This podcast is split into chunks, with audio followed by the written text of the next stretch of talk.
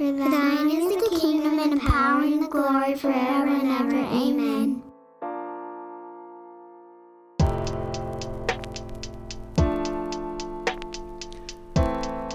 Welcome to In and Through. Our mission is to resource the church to be hearers and doers of the word. My name is Tim. And my name is Marshall. How you doing today, Marshall? I'm doing really, really well, actually. I'm hanging out with you up here in the studio, looking out the window, seeing the, the snow go sideways. It's pretty crazy out there. The studio. The studio, studio. makes it sound like we actually know what we're doing. Uh, the, the funny thing is, though, we do have a radio room at Memorial. So in the 70s, uh, our church broadcast sermons over the uh, the local radio. My understanding is the Sunday night service Yeah. was broadcast live over local radio. So there's a radio room in our church, Mm-hmm. revisited, revamped for podcasting. Yeah, it's great. It's like this whole like I'm tempted to make a, a reference to the Lion King, like the, the circle of life, kind of antelope eat the grass type Don't. of circular. Don't. No. Okay. No, no. but but it's funny how like it's it's exciting and nostalgic for a time that we Yeah. never actually experienced, but to be able to bring that back. So this is uh, this is the first episode of the year going into the reading through the Word here at Memorial. What we're doing is we're doing a journey through the Word, a chronological reading of the Bible in order to to be able to understand the big picture of the Bible. And I, and I want to be careful to make sure that everyone understands that there's a difference between studying the Bible and doing a read through. Uh, there, there are times when you're studying the Bible that you come across something you're like, hey, you know what? This, this doesn't exactly make sense to me. This needs to be fleshed out a little bit. So what I'm going to do is I'm going to, uh, I'm going to pause here and I'm going to look in a commentary. I'm going to, to really research this kind of a thing. Uh, and when you're reading through the Bible in a year, you don't always have time for that.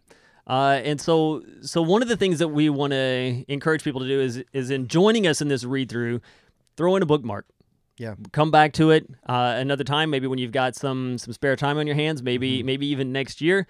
Uh, but to understand that it's important for us to read through this pretty quickly Yeah. uh, because this is a different kind of understanding the Bible uh, that is profoundly beneficial. It's it's beneficial for you to be able to read the Bible quickly, all in in as quick a setting as you can. A year is a pretty quick setting uh, to get through a book of this size, and and what it will do is is reading the Bible quickly will help you pull things from the beginning and the end together because you don't have that huge space of time between the two readings. And so, what we're going to do in this podcast is this is going to uh, be a podcast that you hopefully will listen to before you get into your readings, and uh, and it'll be an opportunity to help you uh, sort of set an expectation for what you're going to be reading that week, uh, so that so that you have the frameworks that you need from a big picture view, uh, a couple of the details, and to set that pace for reading through the scripture. So, Marshall, what are we reading this week? So, week one, we're going through the first 11 chapters of Genesis, which is often referred to, as the primeval prologue. And then we're also going through the first 16 chapters of Job. So, we're kind of in two different places, um, which is, yeah, it's, it, it's actually, it's really nice to actually have two different starting points in the very first week. Yeah, it, it gives us an opportunity to uh, to to see how the Bible and the biblical stories sort of play out together. So let's start off talking about that prologue. Uh, why why is it that that the Bible needs a prologue? What is, what is it that this prologue serves for us, Marshall? Mm. Well, I think the reality is, again, as we're looking at the biblical text as a whole, there's this grand narrative. Um, and what the first 11 chapters of Genesis do is they really set the stage. They kind of define for us um, who are the who are the main characters, what is the the conflict that is driving the plot, and essentially from our understanding of those first several chapters, it's going to lay a foundation that we can use uh, to kind of move forward throughout the rest of uh, of the Bible. Yeah, so so I would say the entirety of the scripture is set forth for us to understand that God is redeeming his creation from sin back into a pure state. Right? And and in order for us to understand that, we have we have a couple questions. We have to ask, well, who is this God? Mm-hmm. Why does he hold authority to do this? What does that original state look like? Mm-hmm. And why is it that it needs to be redeemed? Why can't man or creation redeem itself in this kind of a way? And the primeval prologue sets that for us, right? Uh, and so, so that's a bit of the forest view. If we're going to look at the forest, what is being taught here? Uh, we have we have these these big principles that are being taught, and, and the primary thing is that this is a setting of the stage uh, for all of the book and, and why the book needs to exist, why the redemptive narrative needs to exist, is established for us in this prologue. And it also sets forth a lot of themes Yeah. that we're going to run through uh, the entirety of the year. Uh, some major themes like the authority of God based on his creative power Right. Right? All through the Old Testament and the New Testament, God is said to be the authority of all things because he brought it into being. And the question is going to be asked time and time again things like would the would the clay say to the potter, Right. Right. right? Would the creature say to the creator? Hmm. Right? These kinds of things that are authorities established for us in the prologue. What other kind of themes can we expect from the prologue that are going to run through scripture? One of the things that's introduced very early on is this whole idea of, of two distinct humanities the, the seed of the woman and the seed of the serpent and the enmity in between them. And so we're going to see throughout, especially in Genesis, but even, even throughout the whole of Scripture, we're going to see kind of these two distinct groups of people those who are gods and those who are not, and the way that they relate to each other. And, uh, and that's, a, that's a driving factor. And kind of the unspoken question uh, throughout a lot of the narratives in Scripture is which one are you right where where do you belong and so uh, that's that's something else that's that's set very early on in the prologue but continues throughout throughout the rest of the text Yeah. Yeah, and so so that's a bit of the the forest view. Now now looking at the trees, the the individual elements that make up this forest, how do we see these as being major themes of a prologue? Uh, I, one of the things that I would point you to is just the very beginning, the opening words. Yeah. In the beginning, God. Right? That establishment that before there was anything else, there was God. Mm-hmm. Mm-hmm. And God brought all of these things into being. It, it ends up being probably one of the most profoundly theological and in our culture one of the most profoundly offensive passages that there mm-hmm. is inside of all the scripture because it starts from the beginning of the text with the beginning of all things and there was then nothing right. Nothing that would rival nothing that would be a peer to. There is just simply god. Yeah. And he brought these things into existence. Yeah. And, yeah. and that he does as you were saying earlier that he does the forming and the filling right. in these uh, in this work shows how little mankind contributes to uh, to what we have around us. And and that all of this belongs to god. Hmm. yeah. Yeah i mean what you were telling me earlier actually is there's a divine order expectation and ownership that that is revealed within those those first chapters right? That that god is the supreme being above um, all that goes on within the universe. There's a certain expectation of obedience and worship uh, of his creation towards him uh, because he owns it all because it is all his. So yeah that's i mean even from the way that he creates we, we get so much about who god is Yeah, and, and I think we also learned a lot about hum, how who humanity is, right? So uh, from these original stories, the, this prologue of stories, we see a lot of the exposure of man's heart, uh, right? Uh, maybe it's not always as bad as it was in the day of Noah, when uh, the superlative language is used over and over and over again uh, to say that only. Uh, that every thought of man's heart was only evil all of the time, right? These compounding superlatives that say man had no right to ever claim any goodness in and of himself, Yeah. uh, but but instead he was generally the problem. We see this repeated through all of these stories. Uh, they're they're short stories, uh, they but they get to the point that man wants for that authority that God has. Yeah. he wants for the opportunity to say, "This is what I think ought to be." Because it serves me, uh, I would like to either not worship God or myself be worshipped and supplied to, and so I'm going to take things into my own hands. Yeah. And and from the story of of the Garden of Eden Mm. uh, into the end of the prologue where we have uh, the Tower of Babel, Mm. we have all of this theme sort of repeated over and over again. Yeah, it's just it's it's open rebellion against the creator is really what it is and we just see it time and time again. And and in a sense you know we see this kind of the expansion of what this sinful rebellion looks like in different contexts whether it's you know disobeying a command from disobeying a, a command from god whether it's you know murder whether it's idolatry whatever it might be.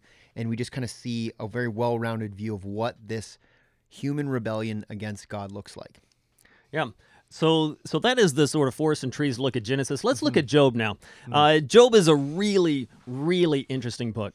Uh, I have a I had a, a guy who used to work with me. He was my associate pastor uh, for a while when I was in Toronto, and, and Dave loved to talk about Job and say Job is that book that you begin reading thinking, yeah, Yeah, and then you get to the very end of it and realize that it's possible that three fourths of what you just read were heresy, and you don't really know what was and wasn't heretical, Yeah. what was and wasn't a false statement about God. So let's look at the the big pictures Mm. that we gain in Job. What are the what are the big themes that we see in in these opening chapters of Job? Right. Well, from the very beginning, right in the prologue of of Job, we see the person of Satan in the heavenly courts. Right. And we see uh, a glimpse of of who he is and what he does, but we also see his his ultimate um, inferiority to God. He can only operate on the leash that God allows him to have. Um, but he is he is the accuser, right? He is the one standing in the court, and in fact, that that Hebrew name for Satan means the accuser. So so we get our first kind of glimpse of of who he is um, in, in that context.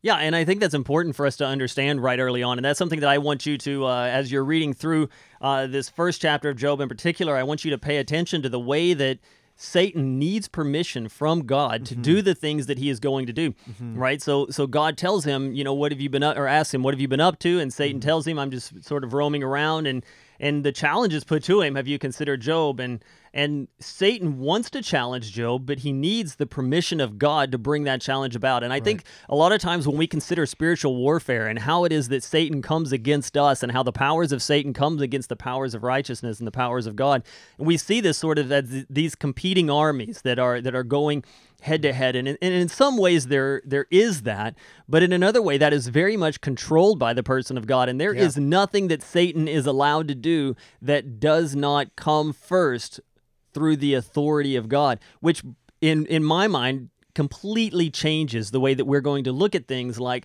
the the idea of trials and temptations that will come up in first peter for example mm. later on. That we understand these trials and temptations are not necessarily just because we have an enemy that god is doing everything he can to sort of keep the ship above water. Right. but instead he is giving us these grieves in these moments, if necessary, so that the tested genuineness of our faith may be found to result in praise and glory and honor at the revelation of Jesus Christ. Right, right, yeah. I think the other thing too, as we're reading through the book of Job, um, we have to keep in mind uh, as we work through this structure, and the structure of the bulk of Job is essentially, you know, Job is complaining, and then you know his friends who come one at a time will kind of try to say something to him, and then he'll respond, and it kind of goes in this cycle. Friend speaks, Job responds. Friend speak, Job respond. Job responds. Um, but there are oftentimes things that Job's friends are saying that you know we would be tempted to maybe highlight in our Bible, and what we need to understand, even from the outset of the book of Job, is that these friends have a insufficient uh, or corrupted understanding of who God is. So there are certain things that they're going to say that seem to be true, uh, but aren't necessarily true. And and so this is this is comes along with you know learning how to read and study our Bibles, which is something that I know you're you're very serious about. Uh, what we need to understand is the things that the friends say are true in the sense that you know they were said and, and the bible being the infallible word of god um, is accurately recording that what is not necessarily true is you know the validity of that statement that they're making right that these are these are statements made from fallible people that are being recorded in within the scriptures right so so the, just the warning there to to maybe temper our um, enthusiasm at some of the things that the friends are saying that seem to be true about God. Right. So so anytime that I'm I'm listening to someone speak or preach a sermon or or I see a um a reference in a book that someone refers back to Job, my initial reaction is one of panic. I Who see said that? I see them I see them refer to Job and I think, hold on a second. Yeah. uh, because because do we know that that is one of the statements that that is going to uh, be confirmed by God in His revelation of Himself, His person, and His purpose throughout mm. the rest of Scripture, mm-hmm. or is it this isolated moment that we have to grab from Job? If that's the case, chances are, chances mm. are not universally, but chances are that might be one of those moments where they are speaking from human wisdom. This is what our expectation of a God would be, our expectation of justice would be, mm-hmm. and and we are going to imply that upon God in ignorance Right. and be absolutely wrong about Yeah, that. yeah. Right. Uh, so, so the the overarching theme of the whole book of Job, not just the 16 chapters that we're reading this week, but the overarching theme of Job is: Is God just? Right. In a world where bad things happen, is God just? And these friends, including Job, are going to be trying to reconcile that according to their own wisdom and their own thoughts. And there are going to be times when uh, they are going to to say some things that are right. There are going to be times when they say some things are wrong, and we're going to see that cleared up at the very end of the book when God decides to join in the conversation and and essentially say, "What are you guys talking about?" Right, right, Right. We don't want to get there yet. Yeah. We'll we'll we'll get there when that time comes, and uh, that will be a very fun discussion because I absolutely love those chapters. Uh, but but at this point, the expectation going into this is to be looking for those opportunities to say this is okay. This is a discussion on the justice of God. How do the friends see justice? Mm. How do they imply that upon God? Mm. And and what are Job's response in these circumstances? Do I reply in the same way these guys do? Yeah. um, where where might they be right and supported by Scripture, and where might they be wrong? Right, because mm. because the issue of of wrong, uh, uh, we don't want to get into a point where we're going to say like everything that everyone says in this book is absolutely wrong. That's not the case. Yeah. Uh, but but most of the times where the church gets tripped up is not things that are just inherently, absolutely, and identifiably wrong, but when we have half truths Right. mixed into truth in such a way that we don't recognize it, right? It's kind of like when you were in school and your teachers would give you those wonderful true false statements inside of a, a question uh, on, a, on a test. And, and it didn't need to be that the entire thing was false in order to mark it false. But if at any point, any element within that statement was not a truth statement, then the entire statement then becomes false. Right. And and that's the struggle that you have in trying to isolate passages of Job and pull them out of the book and say this is a truth statement that I can claim and understand and, and base my doctrine and, and my walk with God on mm-hmm. is that that Job is is a different book in that it is man trying to reason out the person of God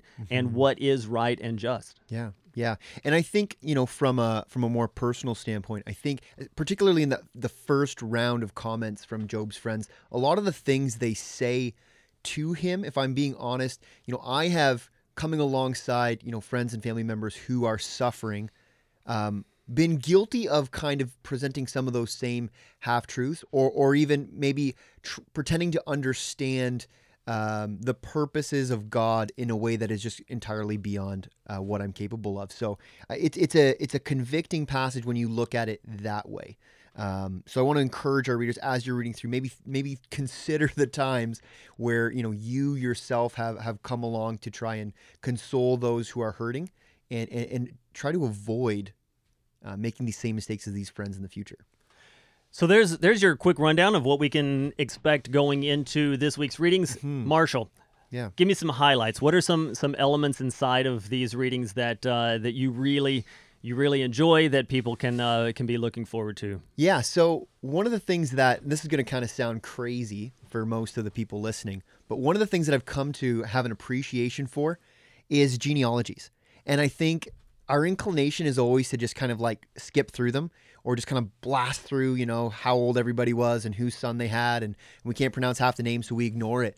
But what I want to encourage people to do is to not skip through them, to read them, and to try and, as we move through scripture, and we're moving through it fairly quickly, uh, keep tabs on these genealogies, see how they fit into the story, see how they move the plot along. And sometimes even within these genealogies, there's little snippets of of commentary that is really important and really enlightening. And so I, that's that's my encouragement for people is don't skip the don't skip the genealogies. There's there's truth to be had there as well. So Yeah, so the main reason that we're doing a chronological read through in a year is because we want to see the narrative of Scripture as a single unified story uh, that is that is the revelation, God's revelation of Himself to mankind inside of this story. And Yeah. genealogies are oftentimes a tool uh, by which those those uh, stories and, and and the different uh, sort of transitions of time are passed along, and so they are they are important in this sort of narrative discussion Yeah. uh, to moving the story along. Any other highlights that you have from the uh, from the week's reading? Um, I always I always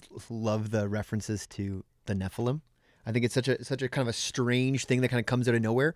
Uh, and there's all these different kind of views that people have on on who the Nephilim are, right? So oftentimes there's this kind of it's a view that the two different kind of distinct bloodlines are mixing. Uh, there's another very popular view, which I'm sure many of you have heard before, that it's the Nephilim are, are as a result of the mixing between like fallen angels and human beings.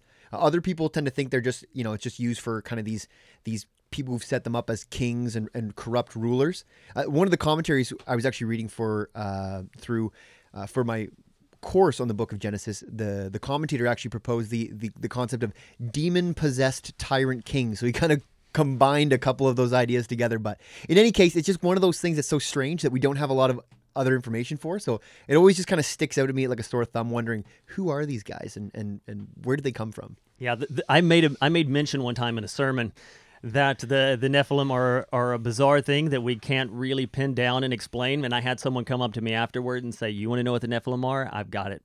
I've got it for you."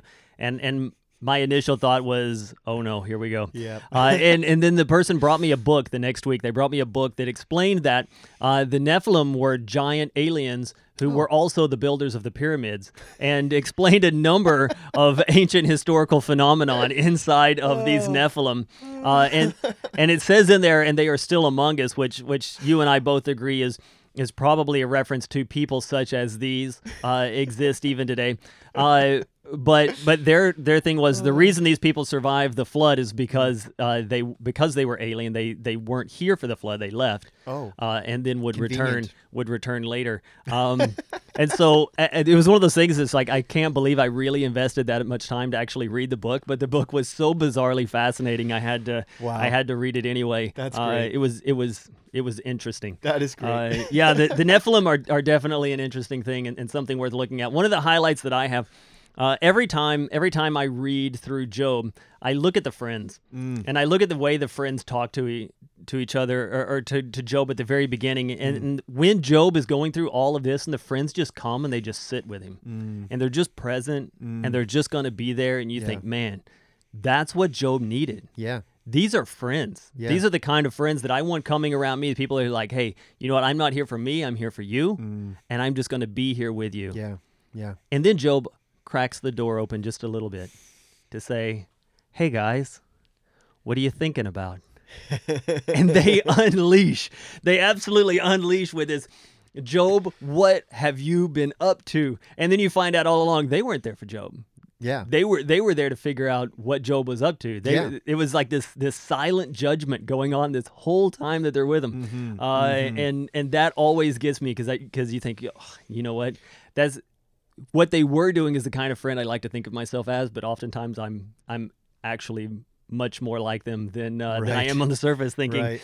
Just waiting for that opportunity to understand what has taken place, Yeah. and and and uh, and needing to get down to the nitty gritty, and and frankly the gossip of it all. Right, Instead yeah. of just instead of just saying, "Hey, you know what? Let's be present." Yeah, Yeah. They, they figured that they're if you know for Job to experience such a you know a terrible ruin, he must have done something something bad, right? There there must be some juicy story that they can get their hands on, right? So they're trying to you know trying to, to dig for dig for the dirt on Job, uh, you know maybe out of a sense of you know jealousy or, or gossip, like you said, more than more than wanting to be a good friend. It's uh yeah, it's terrible. I love I love what Job says kind of after the first round of of, of comments from his friends, right? Who, who are giving him all kind of these these platitudes as though they understand, you know, what it is that uh, that God is is trying to do to Job and, and you know what his reasons for that are. He says he says no doubt. He says it sarcastically. I, I laughed aloud when when I when I was going through this. Says, no doubt you are the people, and wisdom will die with you. Right? Like it's just this like sarcastic comment, like oh yeah, of course you guys know it all. You guys have all the answers, and and and, and you know and. and and nobody can know anything apart from you guys. Like you're so wise, right? It's. I love it when sarcasm comes through through the scriptures. It's great. Yeah, I mean, yeah. So in in looking to this and reading and, and just finding that the the heart of the heart of the friends all along is is this arrogant. There's this arrogance underlying, right? That, that Yeah. Job is pointing out that just sort of says, if if if you were as good as us, Job, you wouldn't be in this situation. So I'm here to help you along. Yeah. right? Because surely God, and then they then they imply all of these or, or impose all of these thoughts that they have of, of justice on on the person of God, and uh, and that's something that's something interesting to look at and to uh, to ask yourself the question: Are are these things that I also do to God in trying to assume justice on him. Right. All right, so there is there is your expectation and your uh, your anticipation for week one. We hope Yeah. that you uh, have a good opportunity to spend time in this word and uh, and to read along with us, to join us. It will be the first reading of the year, so this is most likely to be the one that people follow along with, right? Right, yeah. Right. This is this is kicking things off. This is uh, the January one kind of reading where everyone's still amped up and inspired and, and all that kind of stuff. So let's have fun with it. Uh, thank you for listening. This is uh, this has been In and Through, a podcast that is a production of Memorial Baptist Church and uh, produced by Alex Walker. Thanks for listening. Thanks, guys.